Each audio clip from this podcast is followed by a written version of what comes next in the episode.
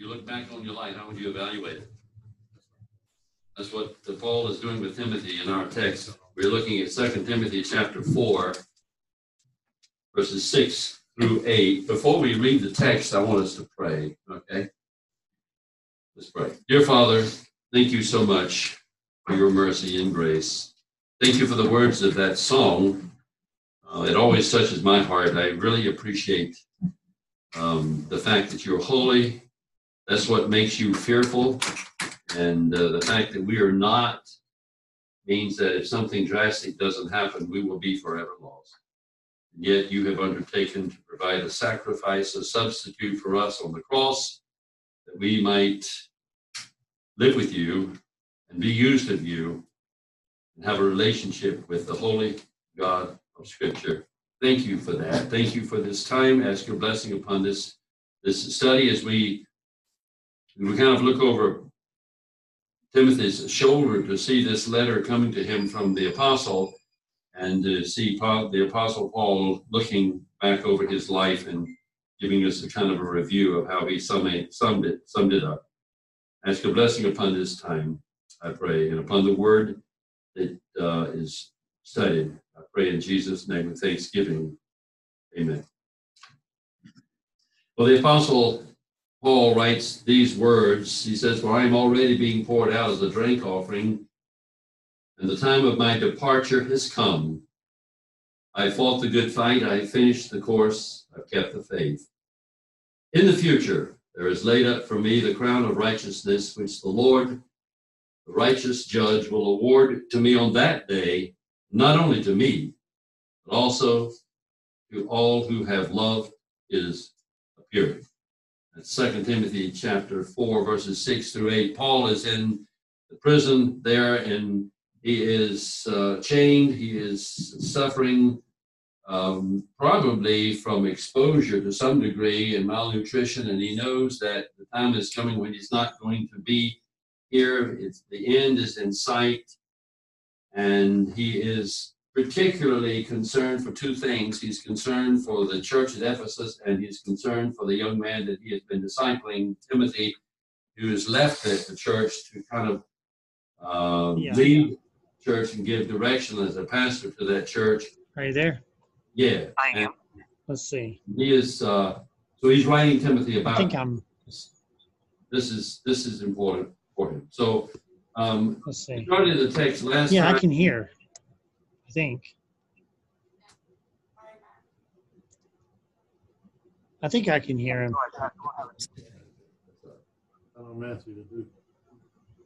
Yeah, I think I can hear him. All right, Matt, go ahead and close out your phone there. Are you there? Yes. Get rid of the phone call. All right, we're we done?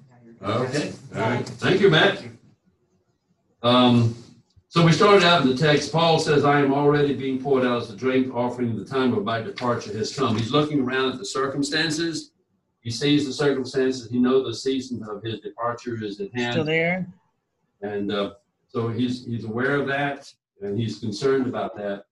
And so he's this is causing him now to begin to look back on his life and evaluate his life. And so he describes himself as a as a drink offering being poured out, his death, which is a way of saying that this is a valuable life and is being uh, lavishly poured out as a sacrifice to Christ. He was not a prisoner of Rome as much as he was a prisoner of Jesus Christ. And he's there for his faith in Christ. And so we looked at the circumstances. We saw Paul looking around at the situation that he was in. And that caused him then to look back on his past and that is uh, sort of what we find ourselves as he reflects back on his life. There are three, as you look back, there are three, there's a, there's a kind of a three um, picture, I guess you could say, three illustrations that he sees as looks back on his life. First, he sees himself as a fighter. I have fought a good fight. That would be an Olympic struggle competition. Second, he sees himself as a runner. I have finished the course. And third, he sees himself as a soldier. I have guarded or kept faith. Those three things. And so let's let's look at those. We started on the first one, and so I won't be spending much time on it. when he says there that I have fought a good fight. That idea of fighting a good fight, two words in that text, fight and fought, both of them are terms that are used in the athletic competitions. And Paul uses that kind of that kind of language as he describes his life. And I have competed that, and I have had that struggle, is what he's saying. And so he holds himself up as one who has struggled, has fought a good fight. Good has a, to do with an attractive fight, an attractive battle. So that Paul is, is saying that his life has been a struggle, has been a, has been a, a warfare, if you will, uh, with the flesh, with the world, with the devil, um, against those who are in opposition, but that his his life has been uh, exemplary, that it has been um, a life that is worth looking at and emulating, and uh, that he has had that warfare, he's had that battle, and he has successfully uh, done that, which is something that we could ask ourselves the question as well. Is our, because the Christian life is a warfare, it is a battle, it is a struggle. Do we struggle? Is our battle a, a good struggle, a successful struggle, a struggle, a warfare, a competition with the flesh, the world, and the devil that is worth emulating? Does our life give us a picture of that, that quality? Um, if we looked at your life, we looked at my life, how would we evaluate it? You know, there, the two people, when I was going over this this morning, that came to mind when I think of two people that really stand out to me whose life is worth emulating. One is Warner, and the other is Paul Teasdale. Both of them are men of God. Both of them have walked close to the Lord.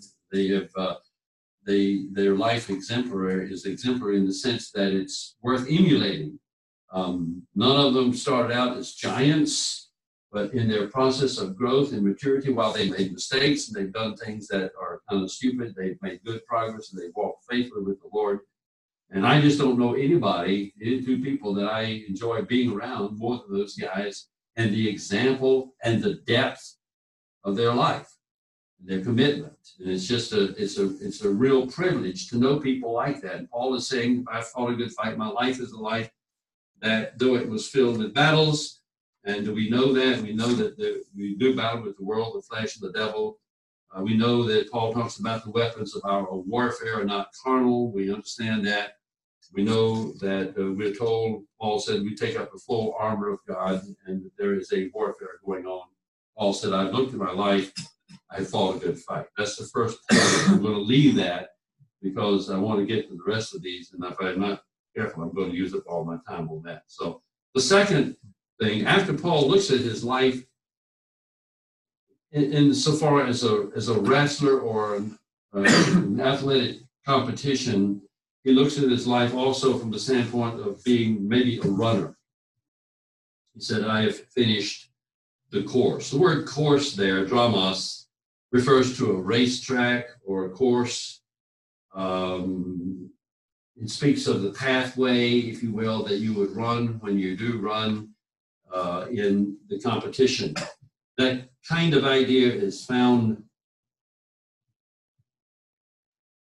in Acts 20. Um, Paul writes uh, in Acts chapter 20 that the Holy Spirit solemnly testifies to me. This is when Paul is finishing up his third missionary journey. He's going back to Jerusalem and uh, he's going back to, to um, kind of touch base with the church.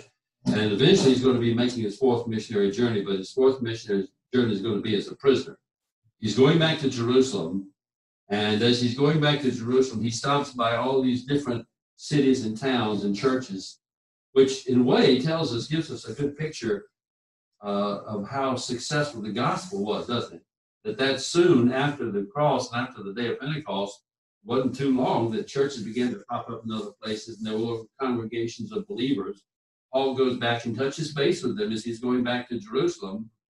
And he says this he says, The Holy Spirit solemnly testifies to me in every city, saying that bonds and afflictions await me.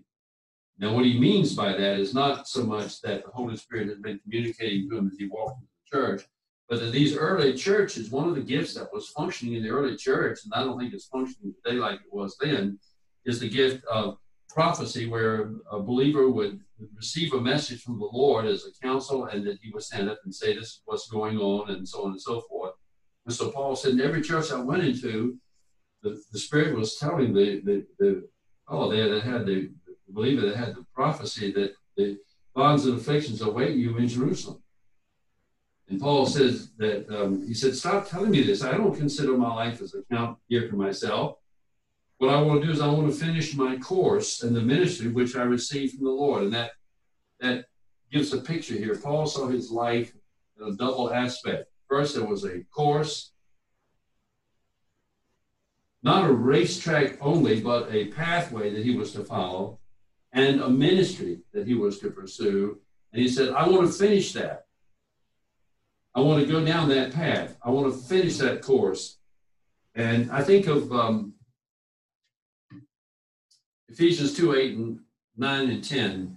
For by grace you're saved through faith, that not of yourselves is the gift of God, not of works, lest any man should boast. We like those two verses there because they tell us that we're saved by grace through faith.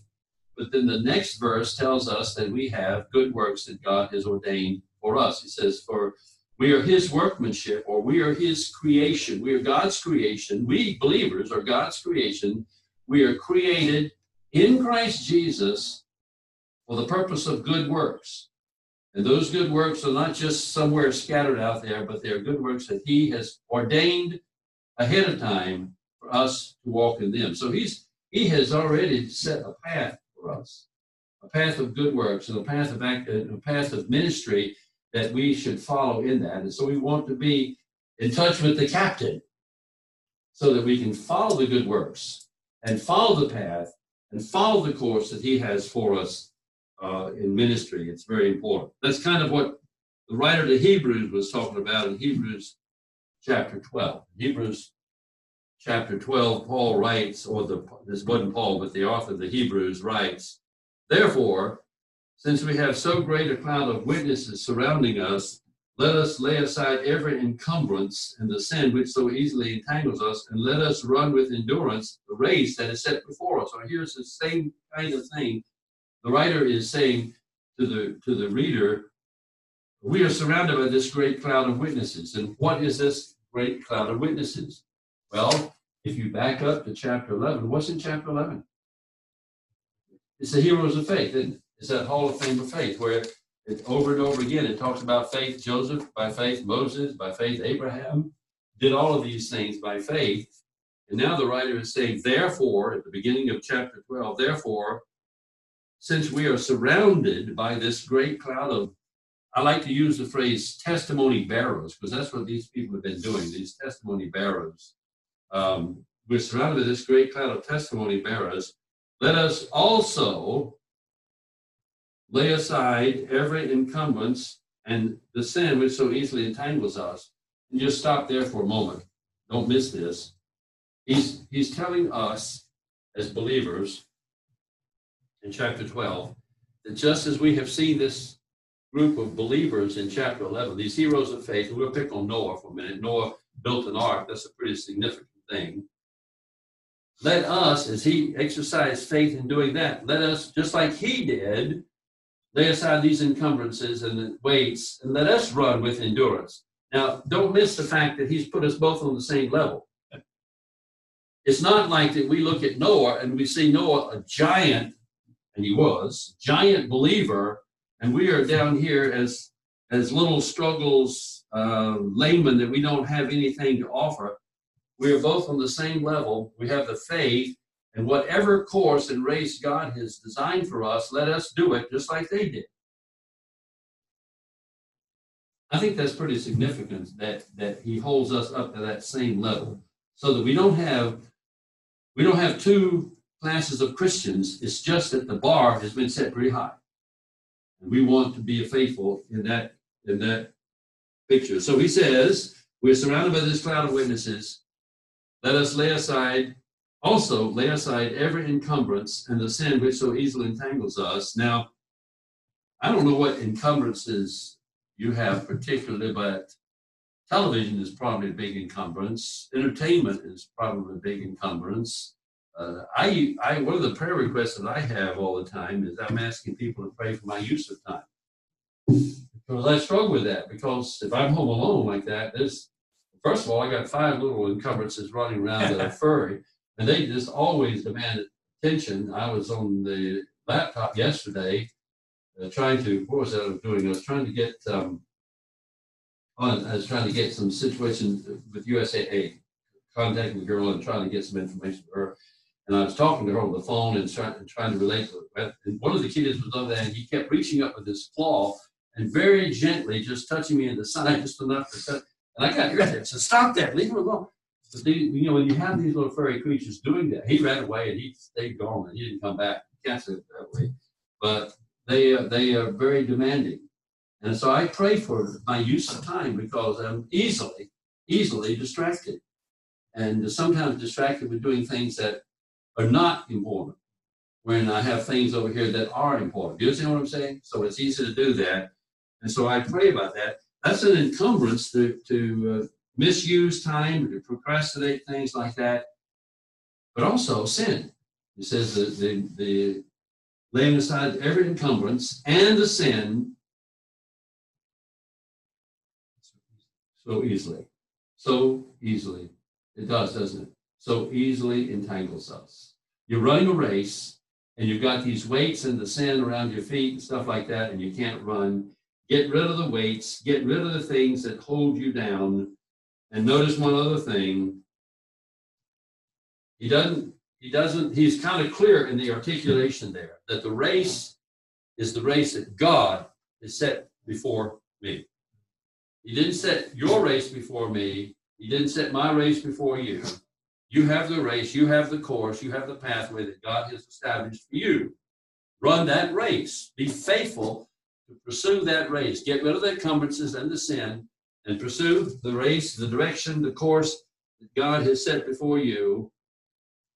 Notice what he says next fixing your eyes on Jesus, the author and perfecter of faith. That does not mean running that race prayerfully asking Jesus to give you wisdom and direction and guidance. Now, we should do that. We should be in prayer all the time.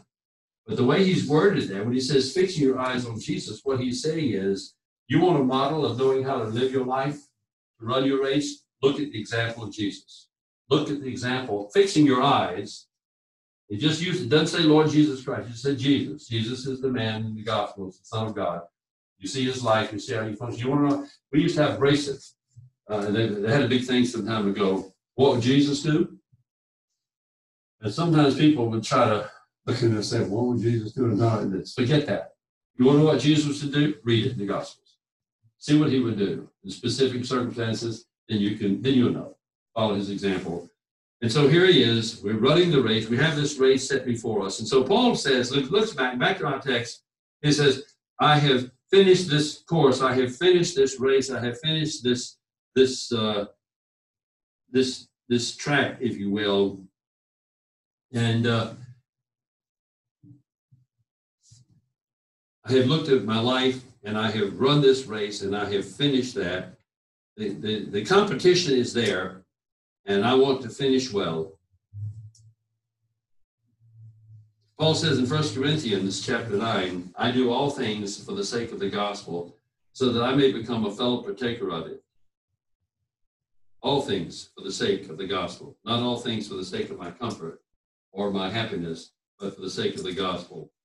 Do you not know that those who run in a race all run, but only one receives the prize?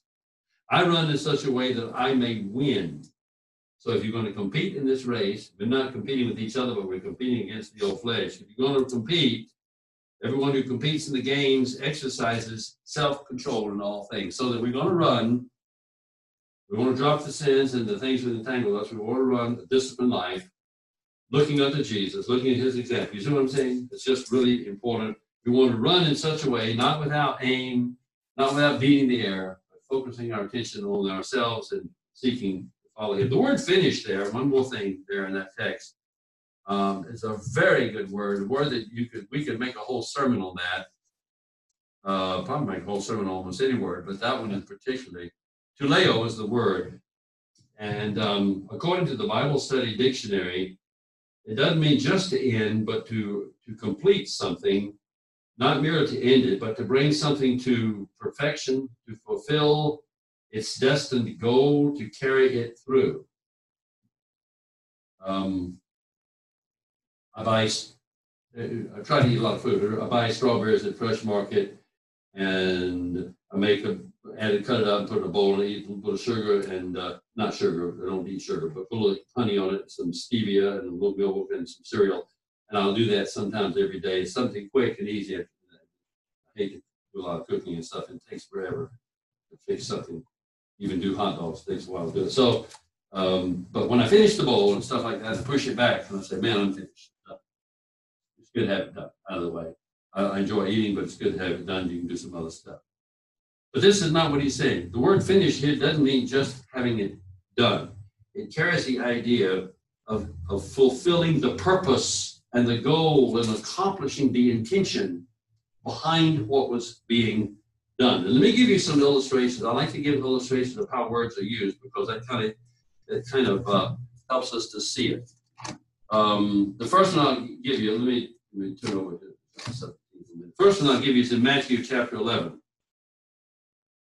Matthew chapter 11, Jesus has been teaching the disciples. And it says this When Jesus had finished giving instruction to his 12 disciples, he departed from there to teach and preach in their cities. All right, Jesus. It says he had finished teaching, giving, he'd finished giving his instruction to his disciples. He departed from there to preach and teach. So we can look at that and we say, well, he was teaching and say, yeah, it's about time to go. Yeah, okay. All right, close Bibles. We'll go home. We'll go. We- We're done. It doesn't, it, it's more than that. What it means is Jesus had a curriculum. He had he had some things that he was going to say. He needed to say the things that they needed to hear. He needed to shape their minds and their hearts about certain things, and he needed them to get a certain picture of what was going on. And so he had communicated these things, and he had successfully communicated them, and it was doing the work that it was intended to do in their hearts. And so when this had been accomplished, then he closed his Bible and went elsewhere. Do you see what I'm saying? And I'll give you an illustration of that in the, not an illustration, but kind of a confirmation of that. In John 17, that majestic high priestly prayer uh, that um, it was Jesus' prayer to the Father. I want to read it to you, and at least part of it. And I want you to notice what Jesus said. Jesus says in John 17, verse 6, I have manifested your name to the men whom you gave me out of the world. So he's praying to the Father, and he says to the Father, I have unfolded and communicated and helped them grasp the name of the Father, who the person is. I have manifested your name to the men you gave me out of the world. They were yours, and you gave them to me. And the result is they have kept your word. So he is successfully giving, he is successfully bearing fruit in their lives. Now, he says, they have come to know that everything you have given me is from you. For the words which you gave me, I have given to them, and they received them.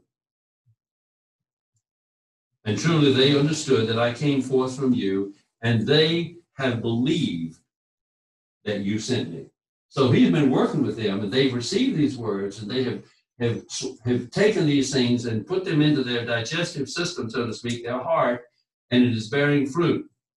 I ask on their behalf. I don't ask on behalf of the world, but of those that you have given me, for they are yours, and all things that are mine are yours, and yours are mine. So this is this communication the Son has with the Father. I have been glorified in them, and I am no longer in the world, and yet they themselves are in the world. And I come to you, Holy Father, keep them who are in the world, keep them in your name, the name which you have given me, that they may be one even as we are. While I was with them, I was keeping them in your name. Part of this is the teaching, the curriculum, and things like that, shepherding them. I was shepherding them. I was keeping them in your name, in which you have given me. I guarded them, and not one of them perished, but the son of perdition, so that the scripture would be fulfilled. But now I come to you. These things I speak in the world, so that they they may have my joy made full in themselves. I have given them your word. The result, the world has hated them because they are not of the world, even as I am not of the world. That fact that he gave them the word, they they have received it, it's been bearing fruit, has separated them from the world. They are not of the world, and the world has hated them. It's changing them.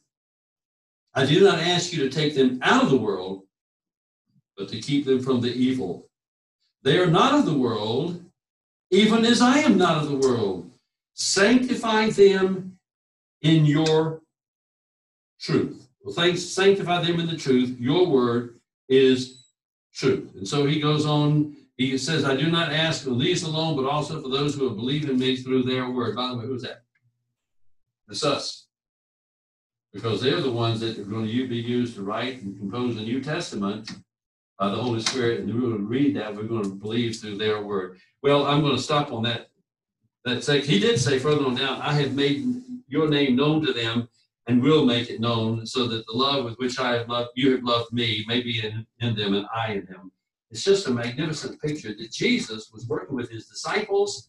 He was giving them the, the curriculum that he wanted them to have, teaching them the things he wanted them to have, they received it. And that's kind of what he's saying here in Matthew 11 1. I know it's, taking time, it's an important word. I want us to see that. So Jesus had finished uh, giving them instruction. That word finished means he had completed the curriculum, the course, the thing that he wanted to give at that time, and so he departed.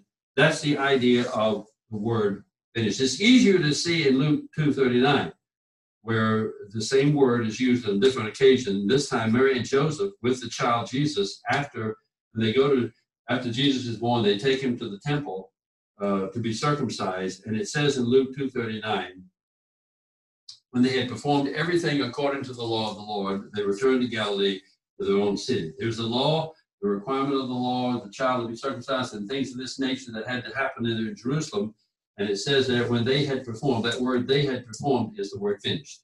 Same word. When they had finished everything according to the law, they had completed the intention, the purpose of the law, and what the law required, they had finished, then they went on back to Galilee. They had done that. Take your Bibles and turn to Revelation chapter 15 for one more. Well, I've got two more texts, but this is the good one. Revelation 15, if I can get it over here, um, to see how it's used one more time this is really, in my opinion, very powerful. And I wouldn't take the time, but it wasn't important. Revelation 15, we see this word finished used again. In the book of Revelation, it talks about the final last plague. You're familiar with that. You have the the the, the, uh, the Lord sitting on the throne. You have the scroll sealed with seven seals, and then you just have the different uh, things that are coming out. The last thing are these bowls, seven bowls of wrath that are going to be dumped out of the earth. And Revelation chapter 15 says, Then I saw another sign in heaven, great and marvelous, seven angels who had the seven plagues, which are the last, because in them the wrath of God is finished. Same word. It means that these seven last plagues have a purpose a goal, something that, that they're going to fulfill in God's plan and God's work. And so when these plagues are dumped out, the wrath of God and the work of God is going to accomplish exactly what he intends to accomplish. You understand what I mean?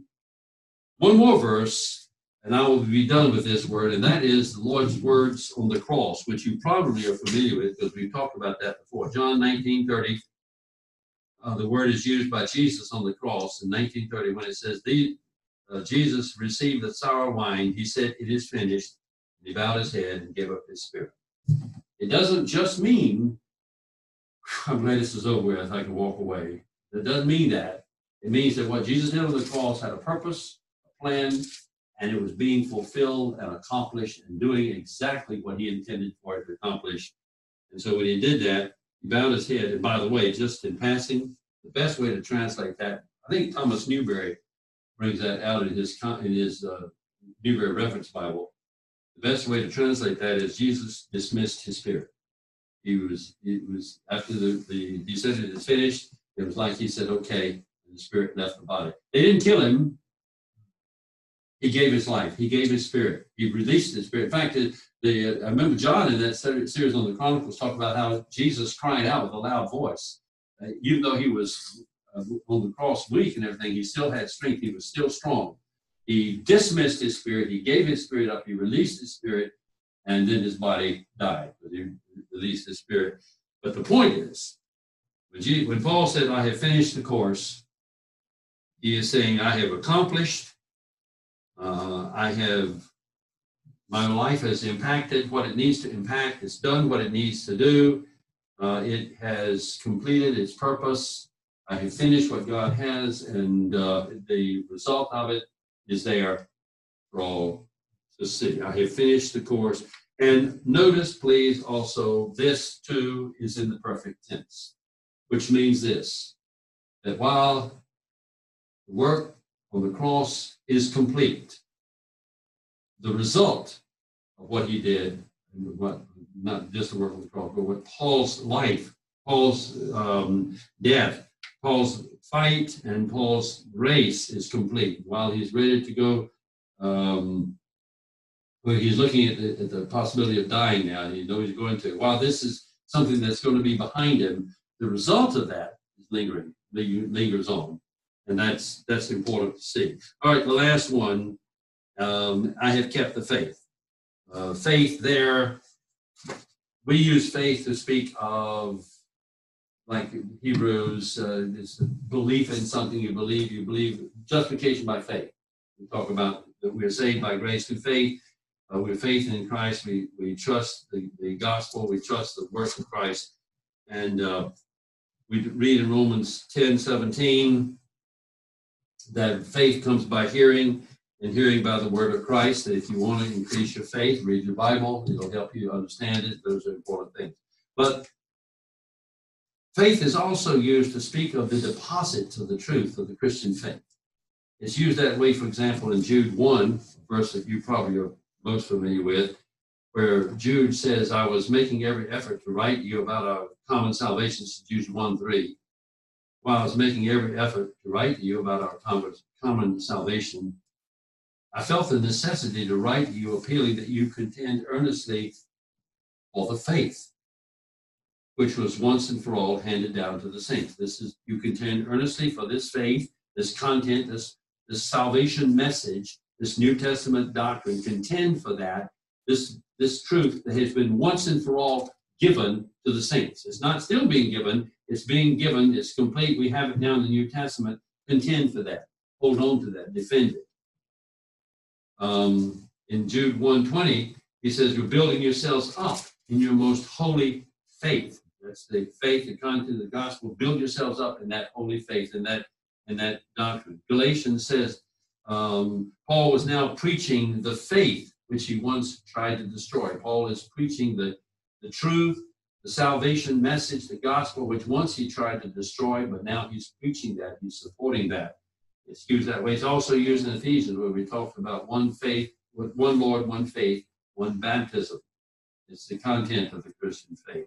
And so Paul is saying here that I have kept the faith, I have kept the doctrine, I have kept the truth. The word kept there is a good word as well. Uh, it does carry the idea of being faithful. Um, Jesus said, If you love me, you will keep my commandments. He uses that word, and uh, it has that idea that um, you will fulfill, you will obey my commandments. Um, John 14, he uses the same thing. My command, he who has my commandments and keeps them is the one who loves me. Um, but it also carries with it, and it's used quite a bit, the idea of guarding, not just keeping, but protecting and guarding over it. And I'll give you a couple of verses uh, that, that relate to that. In Matthew chapter 27, um, Jesus uh, is on the cross, and it says that a centurion around that was kind of overseeing things and uses this kind of language as a meaning or usage of that word keep. It says, Now the centurion and those who were with him keeping guard over Jesus, when they saw the earthquake and the things that were happening, became very frightened and said, Truly, this was the Son of God. In that verse, Matthew 27 54, the English translation of the English words, who were with him keeping guard over, are all translation of that one Greek word, keep. You could translate that accurately. Now, the centurion and those who keep Jesus when they saw the earthquake and the things that were happening. It just means that the word keep does mean guard, watch over. In Acts 12, 5 and 6, it says, So Peter was kept in prison, but prayer for him was being made fervently by the church. And on the very night when Herod was about to bring him forward, Peter was sleeping between two soldiers, bound with two chains, and the guards in front of the door were watching over the prisoner. It says Peter at the beginning. So Peter was kept in prison. That's the word. He was being guarded in prison. The idea guard there, and it was a real difficulty when the next day when he was gone and they were looking for him and couldn't find him. Um, in Matthew 28, it says the guards keeping watch over the tomb. The guards shook for fear of him because and became like dead men. The guards is the phrase. You could translate that the keepers shook for fear of him. They, the translators put guards because that's who they were, but the idea comes from the word the keepers, the, keep. And that's the idea here. And so um, one more verse, 1 John 5 18. We know that no we know that no one who is born of God sins, but he who is born of God keeps him. He who is born of God keeps him, and the evil one does not touch him. That just simply is a way of saying that God keeps his children, watches over them, protects them. So Paul is saying here in this in these in these verses there that he is he is one that has been entrusted with the gospel and he guards him and he watches over him and he, he is careful to um, to guard the doctrine, not to let it go, to protect it, to see that it's protected, to see that it's it's not abused or whatever. So let me read that verse to you now. These three things, remember that these are all truths that not only occurred in Paul's life and his assessment of his life, but they are also things that should be true of our lives. He said, uh, I have fought a good fight. I have contested a good fight. I have finished the race or the course. I have kept the faith. We want to do that too, though. We want our lives to be described as one who has contested successfully a good quality Christ honoring life. We want to be those who have stayed on the course and followed the course and not detoured, follow the race that is set before us and we want to be those who have guarded and kept the faith, the things that have been entrusted to us, because they are eternally important. That's how Paul assesses his life. He was a good example. What about you? What about me? That's an important question. Let's pray. Father, thank you for this life, this man sitting in prison, chained abandoned by those who, by many of those who knew him. I don't know that they necessarily would just deliberately try to scorn him, but they had other things to do. And that they were too busy and didn't want to face the possible harassment of being associated with one who was probably going to die, was certainly going to die. So we look at him and we so thankful to you for this man of God, one of the greatest men who ever lived, being treated like a criminal because of his faithfulness to you. I pray that you will help us to be faithful with the things that you've entrusted to us. Help me to be faithful with those things. We're talking about the use of time. We're talking about other things. Procrastination is an issue that I guess I know I face. I guess all of us do to some degree. It's important. Help us to be faithful with the things that you've entrusted to us. Help us to, to be committed to serving you and living for you and honoring you no matter what. And I thank you for the life of Paul and for his example to us. And I pray that you would help us to emulate him. And I pray in Jesus' name with thanksgiving. Amen.